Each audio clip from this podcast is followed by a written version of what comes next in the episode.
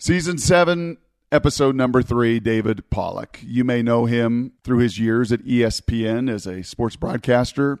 If you're a football fan, you knew of David as an All American at Georgia and a former first round pick of the Cincinnati Bengals.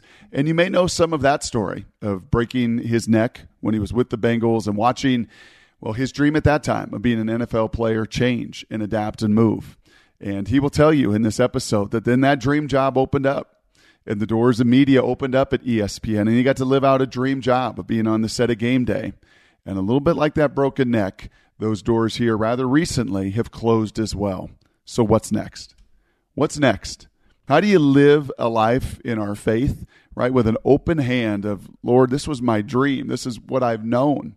This is how I provide. What is next for me? And maybe even you're not in that position right now. Inevitably, you will be one day or you may know somebody that's going through it like David is right now. Where does that faith come? Where does that trust come? How do you take those steps? David Pollack, what a blast to catch up with him, and you're not going to want to miss his message next.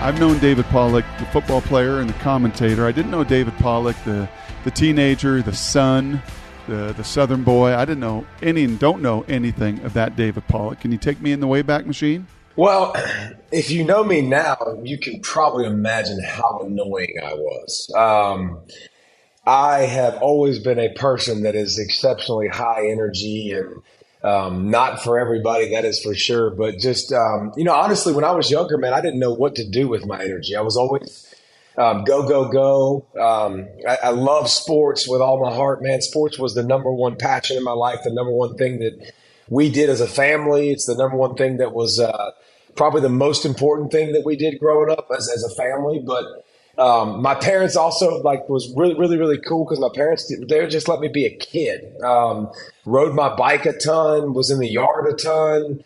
Uh, but went from sport to sport, playing sports. Um, I, I was born in New Brunswick, New Jersey and moved down to Georgia when I was like four years old. Um, and, my brother started playing football at six, and he's two years older than me. And my parents would always tell me, they're like, dude, you played football as a four year old because you were just flying around tackling everything on the sidelines and you know, it got a little weird when I, I tackled a cheerleader and got in trouble. But um, you know, just I, I just had a, a, lot of energy. My, my, family came from a background where we like to play, we like to have fun. I'm the spitting image of my of my mom, so um, just uh, just joyful. You know, I, I, was definitely a kid that was joyful and played and ran around, and I got in a little bit of trouble because I didn't know how to displace all of my energy at times, but that was kind of kind of me growing up. Was always a good kid, even though I wasn't in church and I didn't know Jesus. Like I was always a good kid and did right, and God protected me from a lot of different things. Um, I definitely knew right and wrong, and was raised with with right and wrong. So the just the two Pollack boys. Any sisters? Any other brothers? That's it. My brother Jason's two years older than me, and then me. Would it be fair to say that if a uh, clinician was back in the day and five, six, eight year old Davy Pollack walked into the office, would you have been ADHD? Not only was that fair, that was also accurate because I was definitely diagnosed with it, but my mama refused to give me medication. So um, she told, she said she always told my teacher, she's like, listen, just you have to direct him on a task. Like if you give him idle time, she tells the story all the time. She told my kids the other day, um, I, if I got off schedule and, and had downtime and I would blow through my work real quick, she's like, I got calls because you would cut the girl's hair in front of you. And I was like, ooh, yeah. So uh, my mom, my mom was very quick to teach him, like, listen, if he finishes and he does something, you have downtime, like, give him a broom, tell him to sweep the room, he'll do it. Like, but do not let him have uh, a, a, lot of free time because he will absolutely turn it into uh, to playtime in some way, shape, or form. do you remember cutting her hair? I don't. I, I, don't remember that. I remember my mom telling me, and I was like, oh gosh. So that was definitely. And then, like, literally, because I tell my kids all the time that I'm not very bright, and my mom's like, "You were a straight A student," and you know, moms are delirious about what they were. But my mom like pulled out some of my report cards the other day, And we started going through them, and every single one of them needs to focus more and could use, could be a little quieter. Like it was every one of them, like could use a little more focus, and my kids were rolling on the ground laughing. But mom wouldn't medicate you. No, mom did not. Mom refused to. Okay, so two boys grew up in a home of play, grew up in a competitive home, not too dissimilar to the Huard home of three boys. Knew right from wrong, treat people the right way, you do the right thing. When did church? When did Jesus? When did relationship start to come about? Man, there was two huge things in my life that happened. So my neighbor, he goes, he asked me one day, he was like, "Hey man, you want to go to a lockout?" And I was like, "A what? What the heck's a lockout, bro?" And um, this was before this is before my senior year. And uh, he said, "You basically stay up all night playing sports." And I was like, "Wait a minute, you can go to bed whatever time you want." I was like, "Yeah." I was like, "Oh, in." Now he didn't tell me about the Jesus part, he didn't tell me about the church part. Um, but I vividly remember it was the first time I'd ever heard the gospel. Uh, we did not grow up going to church. Um, to this day, I don't know that we've ever gone to church as a family because me and my brother and uh, our relationships and, and, his choices have kind of separated us all. Uh, but my mom and daddy are in church now with me every every Sunday, which is another story that's flipping amazing.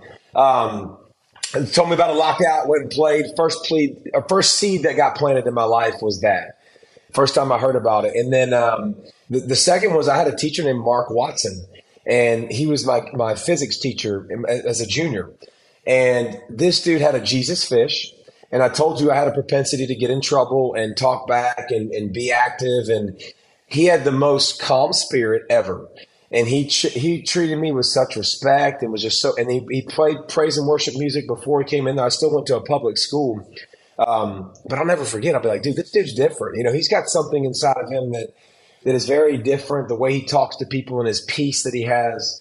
Um, so I thought that was really, really unique. And for outside reading, and, and this is this is cool, man, because I just think that God uses so many different things to bring us to Him, and a lot of times it's our stubbornness and it's our flaws and it's our things that we see and we see an area that we're trying to actually not use that He ends up using. But for outside reading for English, my senior year, you had to read a book and you had to pick a book. Well, I was like, hey, I told my English teacher, I was like, I want to pick the Bible. And the reason I wanted to pick the Bible was again, I had a seed planted a while back, but then Mr. Watson, I was like, I bet I could annoy him if I learned some of the Bible. Like I could probably learn some of the stuff and tick him off. And um, man, I chose the Bible for outside reading to read 200 pages, and she was like, "Well, I can't meet with you." She was like, "I don't know the Bible," and I was like, "Okay." I said, "I bet Mr. Watson can," and um, Mr. Watson agreed to sit down and meet with me. And I started. He's like, he's like, hey man, start with the Gospels, and that's why I tell everybody when I when I talk to them, like, start with Matthew, Mark, Luke, and John, because the the Bible is fascinating, and there's a lot of things that we could debate and talk about back and forth. But the, the Bible is not a.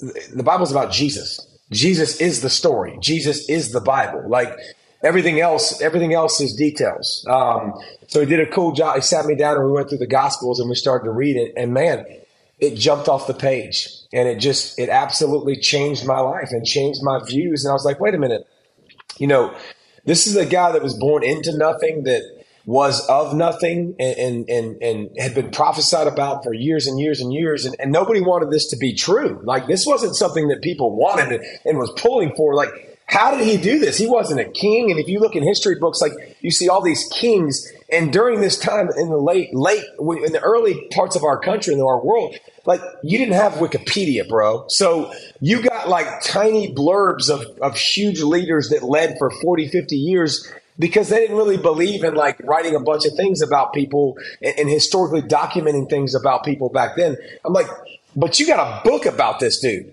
The most popular book that's ever been written, uh, a book that sold more copies and dwarfed everything else in the history of this world. Like, how is this possible? And and God grabbed a hold of my life. And, and I started to go to church as a, as a senior in high school. Um, got given a Bible for my, my signing party with the University of Georgia. And just, I started to, to live out my faith journey. And nothing was more fitting, nothing was more um, perfect for my life than to have Coach Richt who was a, a godly man, and I'm coming under him, and nothing was more rewarding than having FCA. And so these are these are things I support to this day, and make sure that I do a lot of things with because it it shaped the foundation of who I was. Because all of a sudden I became a Christian, finished my senior year of high school, and then went off to college to play college football. So um, that is how that is how I got plugged into my faith. It was kind of an unorthodox, strange way to get around, but God used it definitely for for His glory.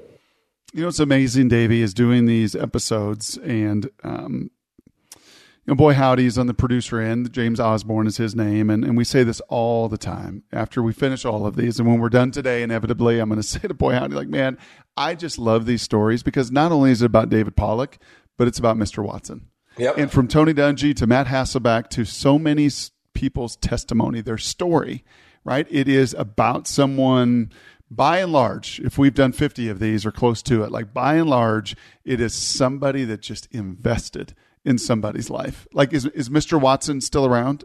Do you ever send a note to Mr. Watson? Do you ever think about Mr. Watson? Oh, 100%. And honestly, God, I have two people in my life too. Like Mr. Watson was that for my for my spiritual life, but Mr. Eddie Shattuck was that for my football life. Because my sophomore year, I didn't play JV or varsity. I was kind of stuck between you only get so many quarters. I was a backup on varsity, so I didn't play. Um, and I, after my sophomore year, I was like, dude, football is way too hard to be sitting the bench. Forget this bull crap. Like, I quit. And, and Eddie Shattuck uh, talked me into come back. He was like, hey, man, I'm not, talk- I'm not telling you to come play football. He said, just come to the weight room and work out with me. Like, just get in the weight room and work out. We started to slam weights, and I started to like lifting, and all of a sudden, and then I hit – I hit puberty coincidentally in that year and grew six inches and gained 60 pounds. And a lot of my speaking is just to what you just said, though, is like, like being Eddie Shattuck's coaches, because I coach high school football now. Like, we need to find these kids that need us. Like, we need to find, we need to find, Mark, we need to be Mark Watson to some of these kids around us that need us that just, they need a little direction. They need a little guidance. They haven't gotten it. And so it's 100%. It's just like, man, anybody that's been successful in any field. Like you hear them speak in the Hall of Fame speeches. What they? they? always do the same thing. It's, it's exactly spot on. Like it took an army to get me there. And there's just so many people that influence your walk and influence your direction that's, that's really cool that don't get publicity. So here's this Davy Pollack just bouncing off the walls, then growing into just a grown man, becomes a dominant player. Jesus grabs a hold of him. The, the word grabs a hold of him his senior year. How does that impact? Because this podcast is the crossroads, the intersection of faith and sport. So then, how does your faith start to encounter your sport, your activity, your competitiveness? How do those things start to blend together? Well, I, I think it's tough because I'll never forget the, the, first you know week I became a Christian. The first thing I did, I went to school and we had a thing called lunch aid where I where I'm from, and you have all the lunches and you break up fights. And I'll never forget I was sitting at the table with me with my school and I was like they were cursing. I was like, hey man, stop cursing. And they're like, what? And I was like, we don't need to be talking like that. And and little did I know, five minutes later, I got upset something happened, and I'm like blank blank, and I'm like crap, you know, like and so I, I, slowly I started my journey and I started to realize, but it's just like anything else. It's a process. Like it was a process to learn how to handle myself, how to walk the walk. Like I started to learn what the what the answers to the test were, but I also realized that I, I also continued to fail. And so having people in my life that um, and to this day, man, that, that holds you accountable. Like I don't want to be I don't want to be around people that aren't going to hold me accountable. Like I don't, I, I, don't have time for that in my life anymore. Like I want to be around people. If I step out of line, man, they, they will absolutely say, "Hey, man, you don't talk to your bride like that. Hey, you don't talk to your kids like that." Like, and so uh, going to Georgia with Coach Richt, with Kevin Hines, our team chaplain, starting to plug in, starting to memorize scripture so I could guard my heart, so I could put that in my heart and realize when I feel anxiety, God doesn't give me the spirit of fear, but of power, of love, of a sound mind. Like, so I was, I started arming myself. So I was ready to fight battles, man, because it's not if it's, it's not if it's when. And so I, I started to learn, you know, along the way, those traits and those things. And listen, f- football is an unbelievable teacher and an unbelievable to, to, to, to fi- facing discipline and winning and losing and highs and lows and showing up when you don't want to show up. Um, but I, I, started to learn in my faith journey, like how to start to fight my battles and to go win my battles. And, um, and I also realized just like football, it's going to take a lot of losing and a lot of messing up which later turned into gains and wins. And um, so it was just it was it was a it was that sanctification process, just like with football, that you're you're getting beat up and you're and you're learning it and you're arming yourself along the way.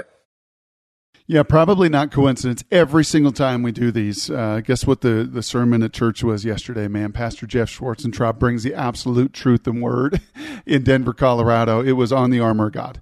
You know, Ephesians, baby, putting on the armor of God. Oh, Oh, it was so good, and his, and he was an old quarterback at Illinois, and, and I was like, man, I wish he had a whole football uniform on right there. I think I did actually at one point. I've done an outreach at, at a high school to some some youth sports, and I brought my football uniform, and I was like, belt of truth, right, breastplate of righteousness, helmet of salvation, um, shield of faith, right? You could put on the whole uniform. And Davy Pollack, you did, and you were an All American at Georgia, right? So you take this faith, you take those relationships, you you take success on the field, and then you're a first round pick to the NFL.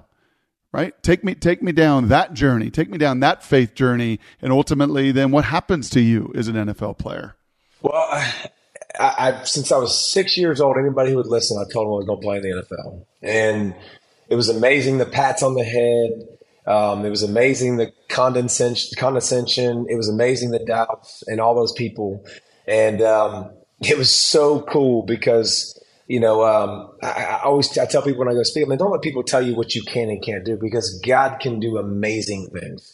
And I had hopes and I had dreams, but like I, I've definitely, I've definitely came to a point right there where it was like it was the culmination of all the work. It was the culmination of all the people that help you get there. And you know, with the 17th pick, I get drafted.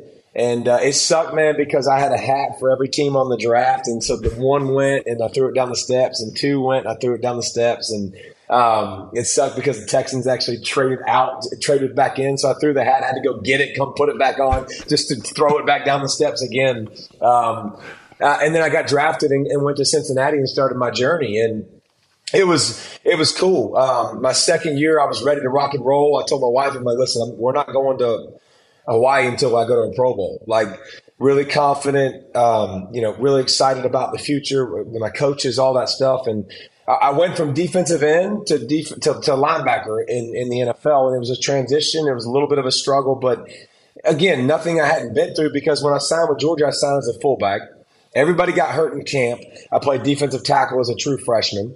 As freshman year of spring, everybody had four guys go to the NFL. I go to defensive. I go to defensive end. Never played defensive end in my life. So I, I wasn't. I didn't care, and I wasn't scared to work. And I, and I knew my coaches would put me in a position to succeed. But I ultimately knew that whatever I bring to it, it's going to be and started to have success. And my, my big goal was to, to bring physicality. Like my second year, I never tackled in space that much. I was always close to the line of scrimmage, close to people. And back then, Brock, you remember this. This is when you could actually hit people and, and you didn't get thrown out of games. It was like really cool. It was fun. Um, and, and I like what they've done cleaning up the game, but like you were trying to make Sports Center knockout hits. And so I got I got an opportunity my second play, second game, um, and, and, I was I was I dropped back. It, it looked like it was a pass and it was a draw, and I come up and I strike Reuben Droughns with everything I had, and it was the first time that I couldn't get up, and you know it's interesting. You know you you fall you get stingers all the time in football, and yeah. quarterbacks don't get them as much because they don't get hit as much. But anyways, sidebar. No, I, I, I got I got one. Well, you play you you also played back in the day when you could also get hit. yes, not like two untouched quarterbacks now. Um, but but but uh, I got a I got I thought it was a stinger because we'd all had those, and yep. uh, the only difference was I couldn't move my arms, and I felt like it was when you fall asleep on a pillow and your arms fall asleep and you can't move them, and man, yep. um, you know, de- definitely fear. Uh, definitely like holy crap, crap, what's going on? And they take you, you know, right underneath the the the, the, the stadium. They had a, a, X-ray machine, you know, all the MRI, all that stuff. They cut my pads off me, they cut my helmet off me, and um, come back in, and he was like, "Hey, man, you got a fractured C6, C7." I was like, "Cool, bro. What was that? Was that a couple weeks? Like a couple months?" He's like, "That means you broke your neck." I was like, "Ooh." I was like, can we stick to the fractured C6, C7? Because that sounds a heck of a lot better than a broken neck, dog. And, um, and, and I knew it was serious. Um, and, I knew it was going to be it was to be a long process. And um, never forget that the put in the back of the ambulance, my bride joins me, and, and I'll never forget. And I and I can still feel the emotion to the, this day, man. And my eyes well up a little bit, but I can just remember going. There's a good chance this is the last time I ever put on a uniform, and for someone that had told you since he was six years old that all he was going to do was play in the NFL, um, I'm not going to lie, that was scary. You know, that was something that I just couldn't have ever dreamed up, couldn't have ever known was going to happen, and um, hit me right between the teeth, you know, right in the eyeballs. And um, so that was, I, I literally went from fulfilling my dream to, to what I wanted to do and being there to now no clue, no next steps um, you know, feeling came back in my arms within a couple days. I was feeling pretty, pretty normal. Uh, get a halo drilled into my skull for for four months. Um, neck brace for the next six months. Surgery, neck brace for a year. Um, so it was a long, you know, drawn out process. But um, obviously, you'll have you'll have follow up questions to that. But you know, basically, dream to to dream gone in, in, in one hit. So the feeling comes back. The uh, initial halo comes on. At that point, do you know like football's done, or is it, hey, let's heal, let's see what the Lord does, let's see how this process unfolds? Where are you and, and the wife and the prayer life and the oh, accountability and the mentors and where is everybody through those steps? Well, I, so many things happened during this time that was so unbelievable, and and, and, and I'm seeing it now with my current situation. But just God shows up and shows out, and um, me and my wife. So I want you to go, Brock. I want you to think about this. This is my first year of marriage. I got married in May. I break my neck in August, or oh, yes, no September, September 17th. So first year of marriage, honeymoon phase, for better for worse. Married to an NFL player. Life is awesome. Halo, can't do anything for himself for four months, four or five months. My wife's cleaning my my scars every single night, my, my halo every single night. She's got to give me sponge baths, which weren't the worst thing in the world. Come on, baby doll. Um, but but like I, I think that man, you just talk about like God going. Did you notice what you have? Like, do you see how great this woman is? Like, it, it, was really, really incredible. Like finding out really quickly who's in your life for the right reasons and who disappear. Man, it happens like that. Um, so it, it just it, it, was a it was a huge lesson. But uh, the the verse that continues to to be used for me today that that hit me in the face during that time because again t- i told you about ADD, David running all over the place. If I had an extra 30 minutes, I'm to go run a mile, run a couple miles. I'm to go work out. I'm to play video games. I'm to do whatever. Like, I'm going to be distracted, focused, gone, blah, blah, blah, like all over the place. And, um, and God said, Psalm 46, 10, I believe, God said, be still and know that I am God. And what an unbelievable opportunity because you know what? When you don't slow up enough in your life, when you want to go from busy to busy to busy. So you come home from work and you go to TV, and we just get enamored with noise. And we, we honestly get uncomfortable with silence. And you know what? It's really hard to hear from God when you don't get still. It's really hard to hear from God when you don't take enough time to actually listen. It's hard to hear from people. It's hard to hear somebody if you ain't listening. And man, God said, Be still and know that I am God. And I've never mm. learned so much in my life. And mm. I, I, used to tell people all the time. And, I mean, obviously, I've had kids since then, and but um, it was the it was the best thing that ever happened to me because mm. I learned at 23, man. Like I learned at 23 lessons that I would have never learned until I got older. I would have never learned until I had kids. It made me a better father. I didn't have kids. It made me a better husband, and I hadn't been a husband but for a year. So it, it was really incredible the gifts that God gave me from from the hit and from the I think a, a perceived what people would say, oh my God, that sucks, that's terrible, something like that would happen when I'm like, man, oh man, I'm so thankful that happened because I got X, Y, and Z out of it. So you ultimately you said had a surgery. Was that to fuse then the neck? Yeah, I fused my C6, C7. And listen, I, and to back to your original question, I said if I was not at more risk than anybody else, I would play football again. But in the grand scheme of things, when they fuse vertebrae together and your range of motion shortens, your your flexibility is not there. And if it, something happens again, then guess what? It's gonna it, it, will break quicker. Um, and man, like I had two main goals growing up. Like I wanted to be in the NFL, and I wanted to be a daddy. Like I've always loved babies, loved kids to this day I do, and I wanted to be a dad. And when you get your, your hands that don't work for a little while and you nick your spinal cord and, and things don't work really well for a while, put things in perspective really, really quickly. So if they couldn't tell me that, I wouldn't come back. And after a little while, it was pretty apparent like that, that they weren't going to tell me that. And then the Lord op- opens the media doors, right? How quickly then? How, how quickly then thereafter? As all that unfolds and you're figuring out your next steps and phase of life. Yep. And I'm sure co- coaching was a part of it then, as, as, it certainly is now. And, and what road do I want to go down? And all this gifting and all this wiring and all the things that the Lord has made me is then you start to figure out what's next. Lord just opens those media doors. Oh, how, how cool is this? All right. So listen to this, bro. I'm sitting there in the living room. I'm watching the Georgia LSU championship, like the, the run to the title that year and I'm watching an LSU member won the conference championship. Georgia had lost, and I'm watching Kirk Herbstreit on television. He's saying you can't play for a championship unless you unless you won your conference. And I'm sitting there yelling at the TV screen, and I'm like, "Bull, that's bull crap. What are you talking about?" And I'm obviously a Georgia homer defending Georgia, like I'm a Georgia player. Um, call my agent the next day. I said, "Hey guys, if I can't play football, I want to try the media thing." And they're like, "What?" Why? Like what? I was like, I think I check a lot of the boxes. I'm loud. I'm obnoxious. I'm opinionated. I was like, I think a lot of this, a lot of this stuff I got figured out because I think I'm the smartest person in the room. I, have got a lot of this. I got a lot of this going for me. Um, so I, I, actually go uh, sit in at a radio station in Atlanta, and I sit in for uh, one show for three hours, and uh, they offered me the radio afternoon drive show the next uh, the next day, and this was I was still living in Ohio. So my son was born uh, in Ohio because my wife was pregnant. He was she was born in Ohio, and then a week later, after we were in Ohio, we moved to, to Georgia. Took the radio gig, started doing radio, uh, climbed on some local television stuff. Did uh, did local Fox SEC Gridiron Live.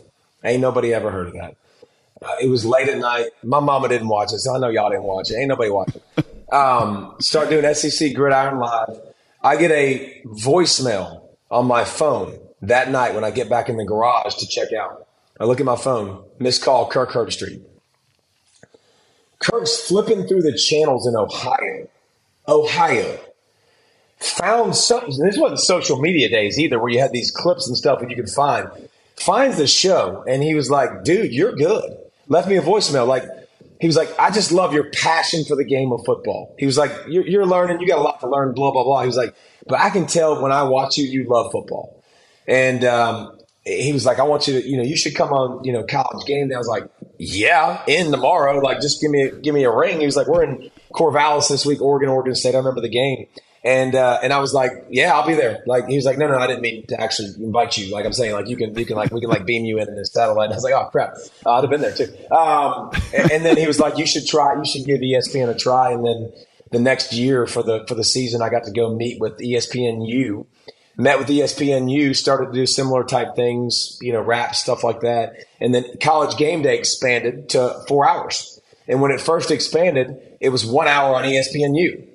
Well, obviously the guys are not going to do ESPNU, so they're like, we need somebody to do ESPNU, and they chose me, and didn't deserve it at all, not even close to deserving it. They didn't put in the the time that a lot of other people had put into to possibly earn something like that. And then it, eventually goes from uh, to four hours on ESPN, and they expanded, and they're like, "Hey, stick around." And I was like, "Sure, absolutely, you got me." And uh, continue to grow in that role and, and do television for, for a long time. And all the while, your marriage is growing, your family is growing, you're making uh, inroads down there in Georgia. Home becomes Georgia, I'm going to assume. Yes, sir. And uh, now, fast forward to you and I spending, I don't know, the last six, seven months trying to text, trying to connect, trying to find the right time to do this podcast. You know, season, I think six or seven of whatever this is of Above and Beyond. Let's get it going. All aboard. Let's make it happen. Schedules challenged, changed. And then ESPN decides, well, really, Disney decides to uh, tell ESPN what they've got to do. And my friend David Pollack gets let go. And now there's time to finally do this podcast. Now there's time to finally connect. Now the rubber meets the road, right? Now, like, oh my gosh, what am I going to do? What am I going to do? What, what's David Pollack going to do? And all I see you doing, David Pollack, is praising the Lord over and over and over. And every platform you get on, and in fact, I just was chatting with a friend of mine, like, man, I love Pollack. I love how he's just walking with the Lord in these circumstances. How and why are you doing this? Man, we already talked about the the halo and how God brought us through the halo and brought us through that time, and then brings TV. Um, listen, first of all, I had no clue what was coming. I, did, didn't have a clue what what, what would happen. Um, but I remember where I remember being in the kitchen, and I remember what happened, and I was like, "Oof!" I, I remember actually when my phone rang, one of the guys called me, and I was like, "I know what's about to happen." Like I was like, I, know what's about to happen. I don't know why, but I was like, I know, I know what's about to happen. Um, could feel it. Got let go. Here's what I'll tell you, man. Here's what's so cool. And again, God's showing off again because here's what happens in life. And this is where I'm at, and this is what God's going to do and what's going to use. And I'm continuing to learn and grow. But you get on your tricycle in life, we get on our bicycle, all of us, and we ride our bike, man and we ride the, the bike of life. And we're just going and going and going. And boom something happens. And boom something happens. And we just keep pedaling and, and do we slip? Yeah. Do we do we hit a mailbox? Yeah. But we get back on our bike and we just start pedaling. And, and i've been doing that with my work. And, and i could do it in my sleep. Like i could turn on a game. It used to take me hours and hours to break down a game. And now you know i could do it so much more quickly. I could watch something real quickly and see something quickly. And i got very very comfortable and, you know, now ESPN decides to make a decision. They release me. And I just remember like the, the first thing I, I told my wife, and she's like, whoa. And, and I was, and she was like, well, how do you feel? And I was like, okay. like, I'm not worried. It's like, I'm not scared. I was like, I, I you know, you, you, worry about your income. That's the first place your mind goes. Like, can I provide for my family? But I'm like, if God has brought me to this, if God's brought me, first of all, to Georgia, like a, a three star recruited kid. Okay, you play three positions. You go to the NFL, you're a first round draft pick. Bye bye, it's gone. Now you go to college game day. Like, how the freak does that happen? You know, like, I was like, baby doll, I can't imagine what he's got next. I just can't fathom whatever it is will be absolutely amazing and it will be awesome. But but what I've what I've started to learn is I got on that tricycle and I rode and I rode and I rode and you know, at, at some point down the road, the art of the possible shut off in my brain. And I stopped thinking about what I want to be when I grow up. I stopped thinking like in 20 years from now, what does success look like in your life? Like 20 years from now, all y'all that have jobs, that have occupations, that have things you're doing, like 20 years from now, what are you going to lay your head on the pillow and go, bam, that was success?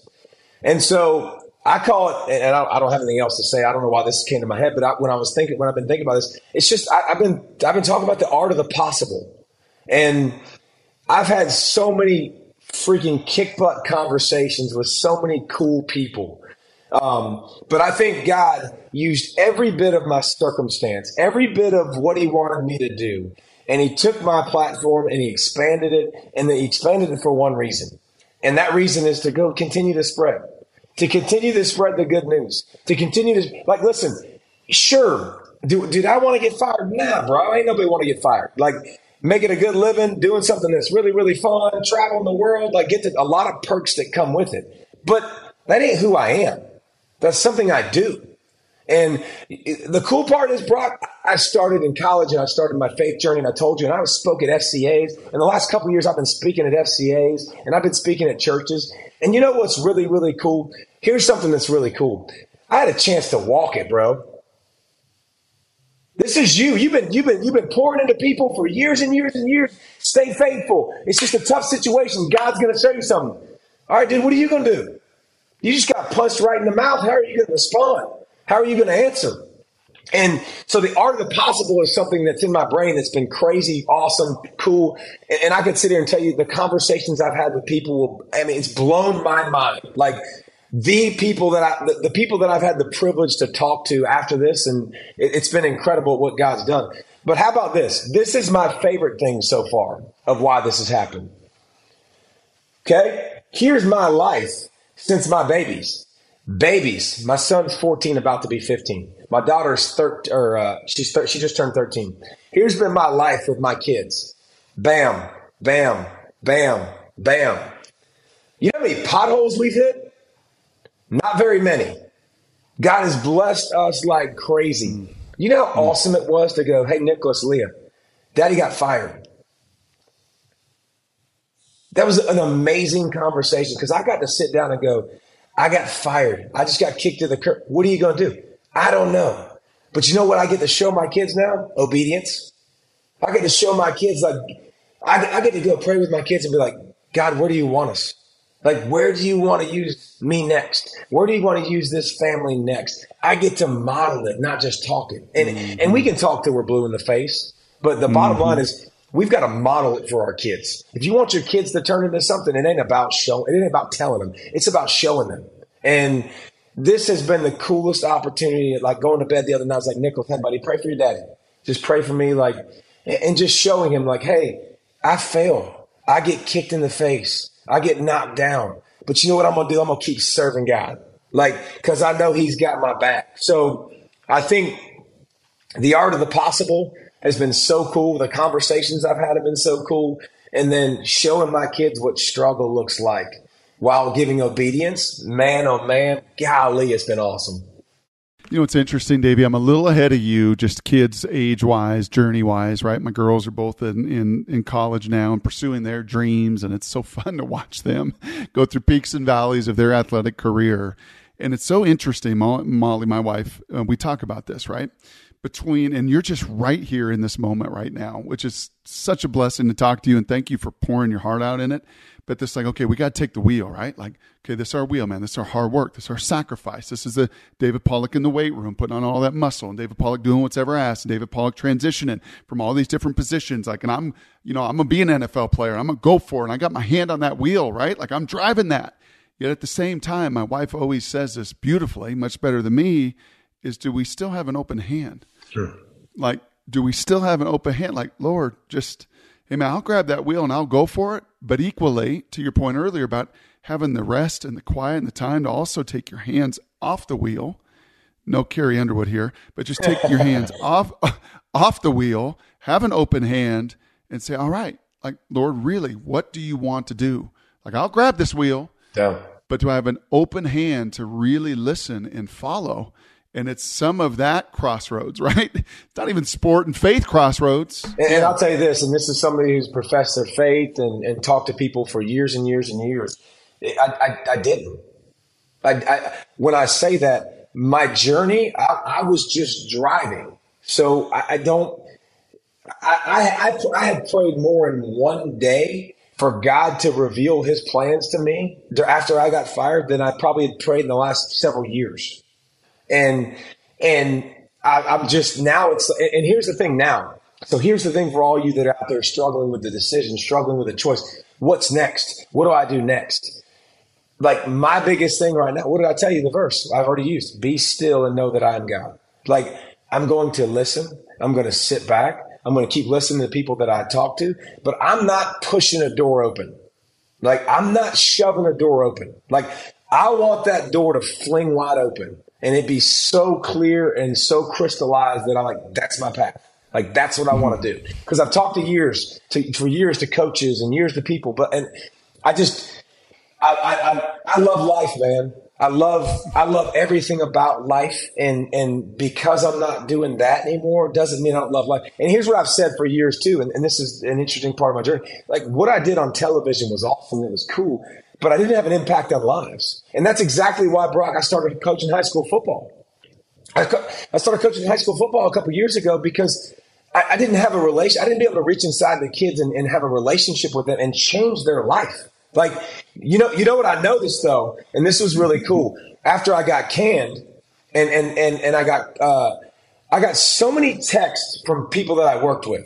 And I'm not telling you like the people that I worked with on camera. I got so many texts from people behind the scenes that literally told me, you know, you made me a better parent. You made me a better father. Mm. Like you made, you made me a better mm. spouse by the things you would say, by calling me out, by holding me accountable, by, by walking me through things. And I'm like, I had a bigger impact than I thought. You, yep. I, and God put me yep. in that place for a little while yep. to go make an impact. But now it's like, hey man, God, just point me where you want to use me the next 20 years, the next 30 years, wherever I can be used best, but not for my glory, not for money. Like money's money, glory's glory, whatever you want to be. Like I want to be in the best position to make the biggest impact on people and change, help change their lives and change the way they look at things. Help me be a little more Mr. Watson. Yeah. right? Yeah just to plant and sow and be totally used. Uh, last thing here, Davey, thank you again, man, for for sharing your heart in this time. And I know that this is going to encourage others. There was this this young man that's coming out of pro sports, and you know, trying to figure out what's next. And he's having a little baby here any day, and and he came out on the on the patio, and we had a long conversation. And the words of my late great pastor, Pastor Hutch, just were kind of in my heart, right? As he's speaking and he's figuring out, man, what's the Lord's will? What's going to be my next journey? I said, you know what, man? You know what Pastor Hutch always used to say? As he was disciple us, he would say, You want to know the Lord's will? You want to know God's will in your life? What you just said earlier. Lord, truthfully, open handed, if you want to open this door, open this door. And Lord, if you want to close this door, you close this door and don't let me hold on to the handle and don't let me put my foot in the door and don't let me try to knock doors down. Lord, truly, if this is your will, if it's your will, open that door, close that door. And he looked at me like, is it really that simple? why haven't why, well, why haven't I prayed that? Simple, like, maybe not easy. simple, simple, not easy, right? Because because that's that's the hard part. The hard part is you, you can have patience for a little bit, but then you start panicking about finances, you start panicking about is this is this the right decision? Is it not the right decision? Oh, what was that? Was that God? Like, you know, and I, and I think if we be still, if we take those opportunities to reach out, I think you have a really good chance of getting your answer. If you don't, and you're always just chasing, you're always busy, and you're not taking time, I just think that it becomes a lot harder to to get those answers. But it's great advice. Last thing uh, for for you and for your beautiful bride and your kiddos uh, because I know the community that tunes into and finds this podcast. And then I also don't know those that the Lord has for it as well, Davey, over the years, but via letters and cards and emails and such unbelievable encouragement. I love this as much as anything that I do. I really do. Don't do enough of it. But man, when I get the opportunity, I love these podcasts because I know that there are believers listening to this and taking it in, going, man, I want to pray for David. I want to pray for his wife. Uh, a, your wife's name, and then B, what do you want those and what can those that take this in, what can they be praying specifically right now for you in these next steps? Well, my wife is Lindsay, and my, my son is 14, almost 15. I told you Nicholas, and then my daughter is uh, Leah. Um, you know, one of the one of the things, you know, it's interesting, Brock. Like with our jobs, I, in mine specifically, I justified a lot of things in the moment. Um, I was like, hey, I only travel during football. And I was like, and now I look back and, and now that this has happened, I look back I'm like, well, that's 17 weeks of being gone Thursday, Friday, Saturday. And so I just think like my biggest, my biggest need, first of all, is that door to fling open. Like, is it to be, to be crystal clear, like where he can use me. And then to be still enough too, to not want to go do everything all over the place, but to enjoy my, the journeys of my kids, man. Because I know, and you, and you would sit here and tell me like, they're going to be gone tomorrow and and I'm and I'm watching that like right now, and I think modeling, you know, right now obedience. You know, dude, I, I tell you what, you talk about, and, and I I'm sharing this. I don't know if it's right or not, but it's on my heart. Like we have we had football practice, so Nicholas is a ninth grade kid, so he's practicing this this week, and the varsity and them practice together, and um, we had practice at six fifteen in the morning all week last week. Six fifteen. Nicholas was up every single morning at 5 a.m. on the couch reading his Bible. Mm. 14 years old, man. Like, yeah, like I, I think my, my last charge to everybody out there is if, if you'll take this in is we worry so much about sports We worry so much about school. We worry so much about all these big, broad topics. Mm. The one thing that I 100% know is going to be called the question is where are you going to go when you die? So we better be worried about their salvation. We better be worried about what their steps are. Don't tell me like church is a priority. Show me.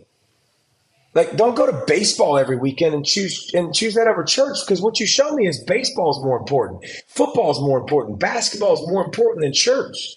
You're not modeling that. Like, you're not showing them that. But like, let's let's let's do our best with our kids, man, to walk them through life, to help them with their life, but not to take hold of their life.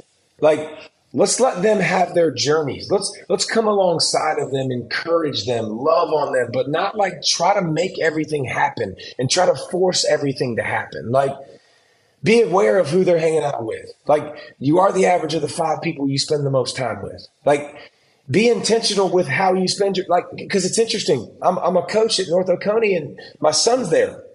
I told Nicholas, I said, buddy, you know I love you, right? He's like, absolutely. I was like, I ain't gonna coach you. He said, What do you mean? I said, I'm not to talk to you on the field, buddy. Like, I'm to coach my guys and do my job. Like, I'm not your coach. Like, I'm not to, I don't watch tape with my son. We don't watch, we don't watch tape. We're not watching practice and football because I've got a sphere of influence over my babies right now. And it's shrinking, by the way. And you probably can relate to that. It shrinks every single year how much influence and how much privilege I get to speak into their lives. And I'm freaking using it, Brock, on sports. Forget sports, man. I ain't using it on, I'm going to use this on the good stuff, man. Uh, me and my wife's concrete thesis is like, we want to raise responsible adults that love Jesus, like that have a living, breathing relationship with Jesus.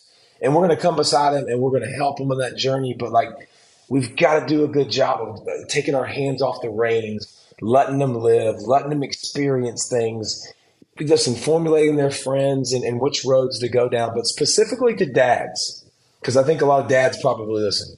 Like, what Norman Kelly Pollack did had nothing to do with me playing in the NFL. And you're not going to change. You are more likely to turn off your children than turn them on to something successful in sports. Like, let them be kids. Let them love mm-hmm. life. Let them ride their bikes. Let them go outside. Get their butts in church you know, control those, talk to them about the things that are important that they can control, not winning and losing in sports and all that stuff all the time because that, I'm telling you, they're going to remember it. And it's going to be something that they look back on like. The most important thing in my dad's life was my sports journey. Make it their faith journey. Yeah. Davey, I appreciate you, man. Thank you for, you know, sharing and I know that there will be those that listen to this and will absolutely be praying for your steps ahead. And then just personally, I can't wait to watch it. I can't wait to watch what the Lord has for you next because he got he got big plans for you, brother. So thank you. I, it's going to be outstanding, whatever it is. I'm 100% certain of that. Above and beyond, the intersection of faith and sports. Subscribe to receive every episode at aboveandbeyondpodcast.com